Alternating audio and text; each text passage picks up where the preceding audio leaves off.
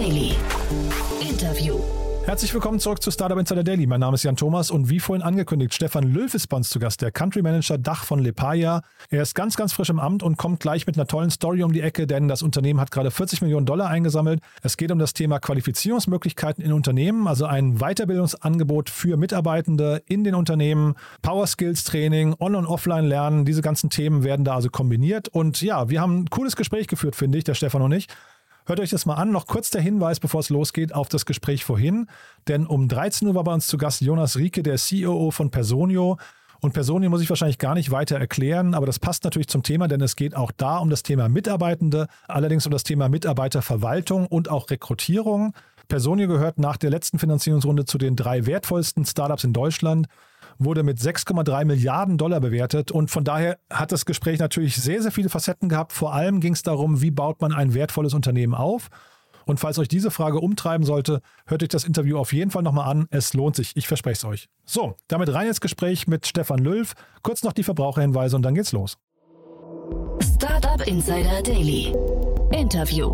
Ja, ich freue mich sehr. Stefan Löw ist hier, der Country Manager Dach von Lepaya. Hallo Stefan. Na, hallo Jan, grüß dich.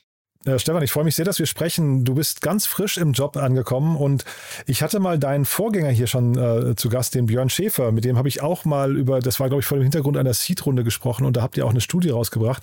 Äh, lange Rede, kurzer Sinn. Ich glaube, hol uns noch mal ab, Lepaya, was ihr genau macht. Wenn ich es kurz sage, machen wir Unternehmen produktiver. Und zwar durch richtig gutes Training äh, mit Fokus auf wenigen sehr kritischen Kompetenzen und dieses Training dann auch noch zum richtigen Zeitpunkt. Und das Ganze standardisiert und skalierbar. Das heißt perfekt gerade für schnell wachsende Unternehmen. Mhm, damit bist du eigentlich hier erstmal genau richtig. Wir sprechen auch vor dem Hintergrund einer größeren Finanzierungsrunde. 40 Millionen Dollar habt ihr eingesammelt. Das ist wirklich sehr, sehr spannend. Ähm, aber vielleicht hol es nochmal ab, wenn du sagst, ähm, äh, Training, äh, skalier, skalierfähiges Training, das äh, ist ja eine Sache, die, die könnte sich fast widersprechen, oder? Könnte sich, tut's aber nicht. Ähm, tut's aber nicht, genau. Was wichtig ist, Lepaya ist kein E-Learning, äh, was man ja sonst bei skalierbaren Trainings äh, sich denkt, sondern Fokus auf Soft Skills und da auf die perfekte Mischung ähm, aus technologischen Elementen und Classroom oder Virtual Live äh, äh, Trainings, also menschliche Interaktion. Die Standardisierung darin kommt zum einen natürlich über die Technologie, wo man äh, vorher und nach dem Training sehr viel schon machen kann. Ähm, und die Sessions selber sind dann sehr stark äh, geskriptet, sodass, wenn man äh, das mag, das weltweit gleiche Trainingsprogramm mit der gleichen Qualität, mit dem gleichen Standard skalieren kann. Mhm, jetzt hast du gerade schon gesagt, das ist was für schnell wachsende Startups, aber das klingt eigentlich fast eher nach Großunternehmen, oder? So als Zielgruppe meine ich, ne? Zielgruppe sind ähm, schnell wachsende Startups, weil ja damit äh, ist Lipaya auch in den Niederlanden groß geworden. Ähm, genau, also wo man schnell von wenigen Leuten auf viele geht und äh, sicherstellen muss, dass alle produktiv sind. Ansonsten natürlich größere Unternehmen wie zum Beispiel eine KPMG oder L'Oreal. Ähm, das sind so die Kunden, mit denen Lepaya in den Niederlanden viel arbeitet. Jetzt hast du gerade gesagt Soft Skills. Vielleicht kannst du uns mal äh, da noch mal ein bisschen durchführen. Was ist denn das inhaltlich genau, was ihr jetzt, also wenn du, vielleicht kannst, du mal ein bisschen tiefer eintauchen, mal so ein paar Beispiele geben, was man genau mit euch lernen kann. Wir nennen es Power Skills. Das heißt, Power Skills sind die Fähigkeiten, die wirklich einen Unterschied machen. Und jetzt äh, könnte man sagen, ja, was ist mit dem ganzen Technischen, was ist mit Hard Skills? Hm, Hard Skills haben halt zwei Schwierigkeiten. Zum einen äh, ist die Halbwertszeit von Hard Skills immer kürzer. Das heißt, wenn ich jetzt eine Programmiersprache lerne, kann es sein, dass das in drei, vier Monaten schon wieder überholt ist, was ich gerade gelernt habe. Und zum anderen sind Hard Skills auch tendenziell die Sachen, die automatisiert werden. Das heißt, die Überzeugung, die wir haben und die ich auch persönlich habe, ist, dass in der Welt, die sich so verändert, wo es darum geht, sich darauf anzupassen auf äh, eine Automatisierung, es gerade darum geht, die sogenannten Soft Skills zu lernen. Ähm, also McKinsey Global Institute hat da Studien zugemacht und sagt, gerade in automatisierter Welt geht das, geht der Bedarf hoch nach Soft Skills und es sind auch die Top drei Sachen, die dann fehlen, wenn man die HRler fragt. Nämlich zum Beispiel Problemlösung, zum Beispiel Umgang mit Komplexität, ähm, Beispiel Kom äh, Kommunikation. Und das sind die Skills, äh, die Lepaya trainiert, also analytisches Denken, Führung, Storytelling, Resilienz. Äh, das ist das, was wir mit Power Skills machen. Mhm. Wenn jetzt hier Startups zuhören, die sagen, boah, das ist genau das, was uns eigentlich fehlt. Wir würden hier gerne mal äh, irgendwie, wir hätten gerne mal ein Angebot oder würden das gerne mal mit euch machen. Was muss man, also nur mal so vielleicht eine Range, was muss man, mit was muss man kalkulieren als Startup? Welche Kosten kommen auf einen zu? Das würde ich jetzt hier nicht im Podcast machen, einfach gerne, gerne auf mich zukommen ähm, und dann äh, finden wir finden wir eine Lösung für jedes für das Startup. Okay, Lösung, aber da, also ist ja auch legitim, das zu sagen, aber äh, muss ich hier mit mit ich weiß nicht wenigen hundert äh, Euro pro Mitarbeiter im Monat rechnen oder oder sind das Jahrestarife, die ihr abschließt? Also vielleicht kannst du es trotzdem mal ein bisschen durchführen, weil das kann ja also das das könnte ja jetzt auch sehr teuer sein, was ihr da anbietet. Das ist ein Training as a Service, das heißt äh, ja ein ein Contract, den man über die Zeit macht und in der Range, was man auch sonst für, für Trainings ausgibt. Okay, also sehr diplomatisch. Äh, dann äh, vielleicht mal andersrum. Ihr habt jetzt eine Finanzierungsrunde abgeschlossen, wie gesagt, 40 Millionen äh, Dollar. Ihr kommt aus den Niederlanden, du hast es gerade schon an, angerissen. Ähm, was finden denn jetzt die, die Investoren bei euch so spannend? Also vielleicht ist ja das der Weg, um sich den, den, den Kosten auch zu nähern, weil wahrscheinlich äh, klingt das ja hinterher sehr lukrativ oder perspektivisch lukrativ für die, ne? Du hast die Runde gerade angesprochen. Ähm, ich finde es auch cool, dass endlich dieser Attack-Markt ähm, mal die Aufmerksamkeit bekommt, die er eigentlich verdient. Er war ein bisschen ähm, stiefmütterlich behandelt in den letzten Jahren und jetzt gibt es durchaus größere Runden da ja, das ist halt ein Markt, der riesig ist und der weiter wächst. Und das ist das, was die Investoren daran so spannend finden. Also ich habe es gerade angesprochen, die Arbeitswelt verändert sich. Die CEOs sagen, 80 Prozent der CEOs sagen, ja, Skill Gap ist unter meinen Top drei Sorgen, die ich habe. Ähm, auch wenn da nur ein bisschen noch auch hinter diesem, äh, diesem diesen Aussagen auch Budget reinkommt, dann ist das ein Markt, der immer weiter wachsen wird und der ist jetzt schon in der Dachregion bei ungefähr 40 Milliarden ähm, und ja, kriegt gerade nochmal richtig Schub, denn letztendlich sind gut qualifizierte Mitarbeiter das, was ein Unternehmen am Ende erfolgreich macht oder nicht. Finde ich total plausibel, äh, kann auch den, den Gedanken verstehen. Vielleicht kannst du mal deinen Blick darauf teilen, wessen Aufgabe oder wessen Verantwortung ist es denn eigentlich hinterher für die Qualifikation zu sorgen? Ist das hinterher der Mitarbeiter, der in sein lebenslanges Lernen investieren sollte, weil er vielleicht auch permanent, ähm, weiß nicht, den Job wechselt. Mittlerweile haben wir ja relativ kurze, also hohe Fluktuationen, kurze Halbwertszeiten im Job. Oder sind es die jeweiligen CEOs, die du gerade als Beispiel genannt hast, die ähm, sich attraktiver machen möchten für neue Talente und für ihre Mitarbeiter, um die vielleicht auch zu halten? Das ist eine sehr gute Frage, Jan. Die, die ja, beschäftigt mich auch schon länger. Die Antwort ist beide, beziehungsweise würde ich jetzt auch noch die Personalentwicklung als dritte Partei mit reinnehmen äh, in den Unternehmen. Und dann ist meine Antwort alle drei. Ich glaube, es funktioniert nicht, das bei einem abzuladen. Ähm, fangen wir mal an mit dem, mit dem Mitarbeiter. Natürlich muss ich oder sollte ich Verantwortung für meine Karriere übernehmen. Und damit hängt auch zusammen, dass ich ja weiter lerne und dass ich mich fit mache für das, was jetzt da im Arbeitsmarkt auch passiert oder äh, passieren wird. Punkt.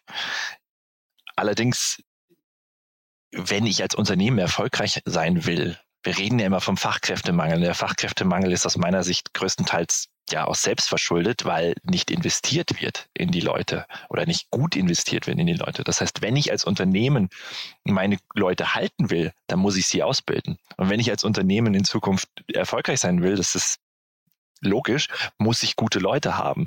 Und gute Leute kriege ich, ähm, krieg ich eben nicht mal eben, sondern muss ich finden, ausbilden und halten. Was da noch dazu kommt, das habt ihr wahrscheinlich hier auch schon öfter diskutiert im Podcast, ist, äh, dass gerade sowas wie Weiterbildung natürlich auch ähm, für Talente wichtig ist, auch ein Kriterium wird, sich für einen Job zu entscheiden. Das heißt, der CEO hat sein ureigenes Interesse daran, ähm, gut ausgebildete Leute zu haben und in die Weiterbildung zu investieren.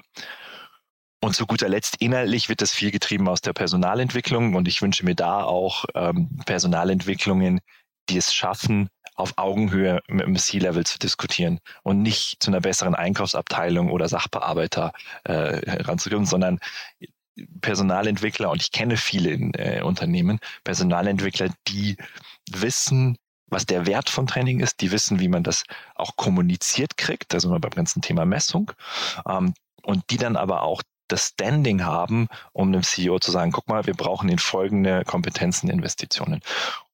Das Zusammenspiel ist Mitarbeiter, Personalentwicklung, CEO. Ich würde niemanden da aus der Verantwortung entlassen. Und äh, aus eurer Erfahrung, wie, wie kann man sich denn eigentlich als Unternehmen, einen Mitarbeiter, wie, wie kann man den analysieren und feststellen, in welchen Bereichen braucht er eigentlich eine Weiterbildung?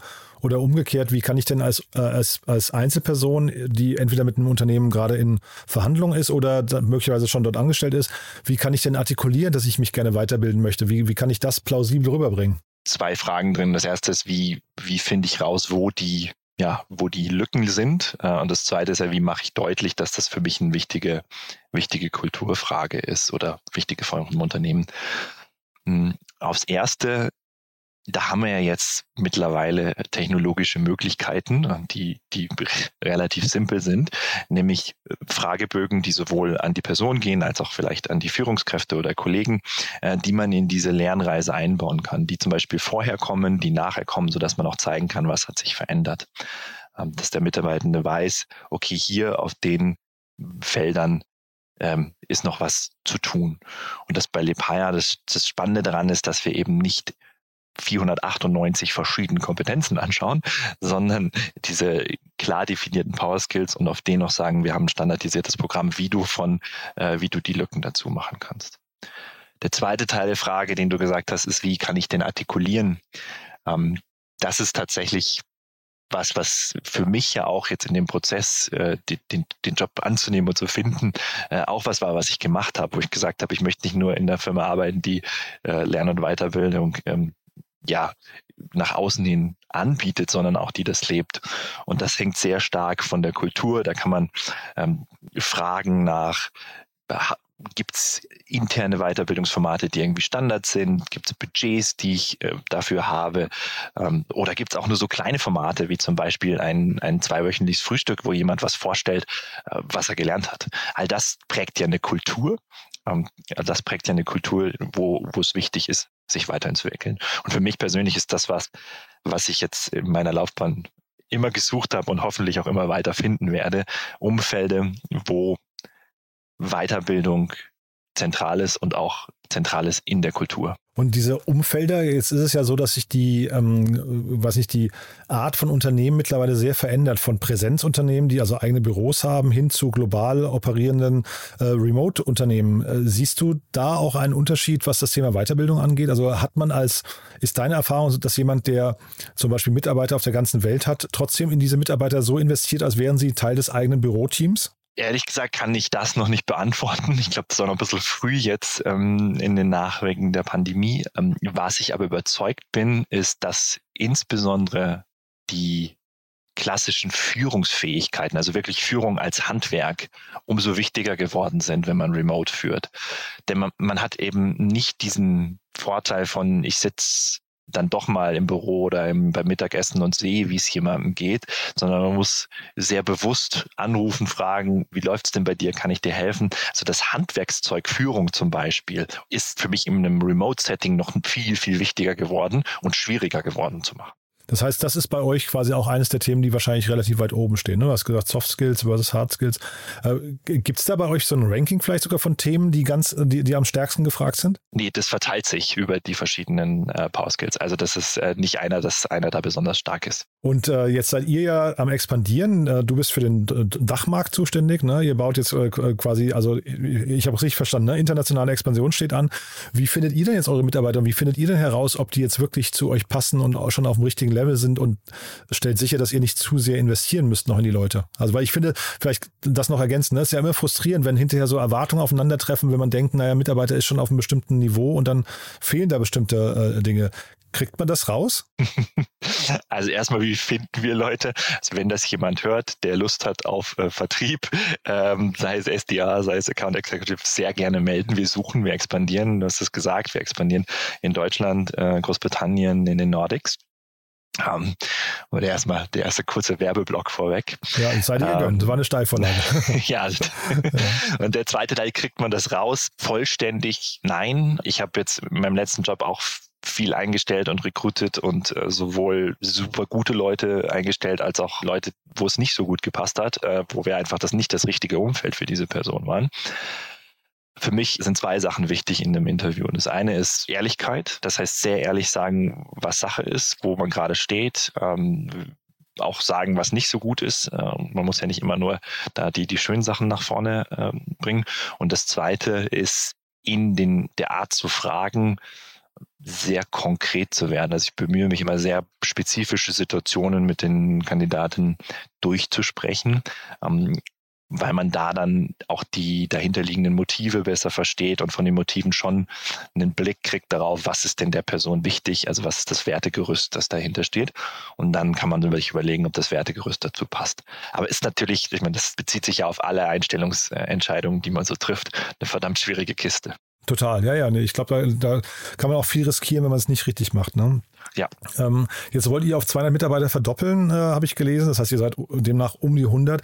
Was würdest du denn sagen Ende nächsten Jahres? Wo steht ihr da? Also jetzt nicht nur bei der Teamgröße, sondern generell als Unternehmen, meine ich. Ja, also die Vision ist, äh, ja, der, der führende Anbieter zu werden für das ganze Thema Weiterbildung, insbesondere in den, in den Bereichen, die ich gerade angesprochen habe. Ähm, wir veröffentlichen keine äh, Zahlen zum Umsatz. Äh, was ich aber sagen kann, ist, dass wir von 20 auf 21 ja, mehr als verdreifacht haben und das Tempo auch beibehalten wollen. Ja, das ist eine, eine, Hausnummer. Dann hast du auch wahrscheinlich ausreichend viel Druck im neuen Job. dann viel, viel, Spaß damit. Danke, Stefan. Du, dann äh, hat mir das großen Spaß gemacht. Haben wir aus deiner Sicht was Wichtiges vergessen? Nö, hat Spaß gemacht. Startup Insider Daily. One more thing. Präsentiert von OMR Reviews. Finde die richtige Software für dein Business. Klasse, Stefan. Also dann freue ich mich, dass wir gesprochen haben. Wir haben ja als letzte Frage immer noch eine Kooperation mit OMR Reviews, wo wir alle unsere Gäste nochmal bitten, ihr Lieblingstool vorzustellen. Und ja, ich bin gespannt, was du mitgebracht hast. Ähm, ja, ich würde die Kollegen von Demodesk empfehlen, ähm, die eine, eine Plattform haben für virtuelle Sales-Meetings. Also gerade in der Corona-Pandemie natürlich noch viel wichtiger geworden. Äh, das heißt, kombiniert eine, eine, eine Videotelefonie mit allem, was man so braucht in so einem Sales-Meeting. Man hat sein Skript, man hat seine Einwandbehandlung, man kann so Notizen gleich ins CRM spielen. Ähm, und gerade als Sales Teamlead ähm, noch viele Funktionen, dass man sich reinwählen kann, shadowen kann.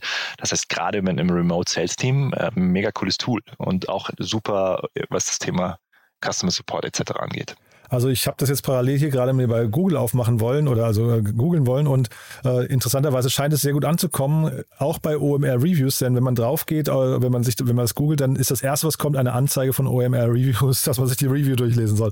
Also scheinbar kann man da, wenn man das vertiefen möchte, auch dort noch ein bisschen was finden. One More Thing wurde präsentiert von OMR Reviews. Bewerte auch du deine Lieblingssoftware und erhalte einen 15 Euro Amazon-Gutschein unter moin.omr.com/insider. Äh, cool, Stefan. Also ganz, ganz großartig. Dann hat mir großen Spaß gemacht. Vielen Dank, dass du da warst. Dann drücke ich die Daumen und freue mich, wenn wir dann uns Ende des Jahres wieder sprechen, vielleicht für ein Update, ja? Sehr gerne, Jan. Ich danke dir fürs Interview.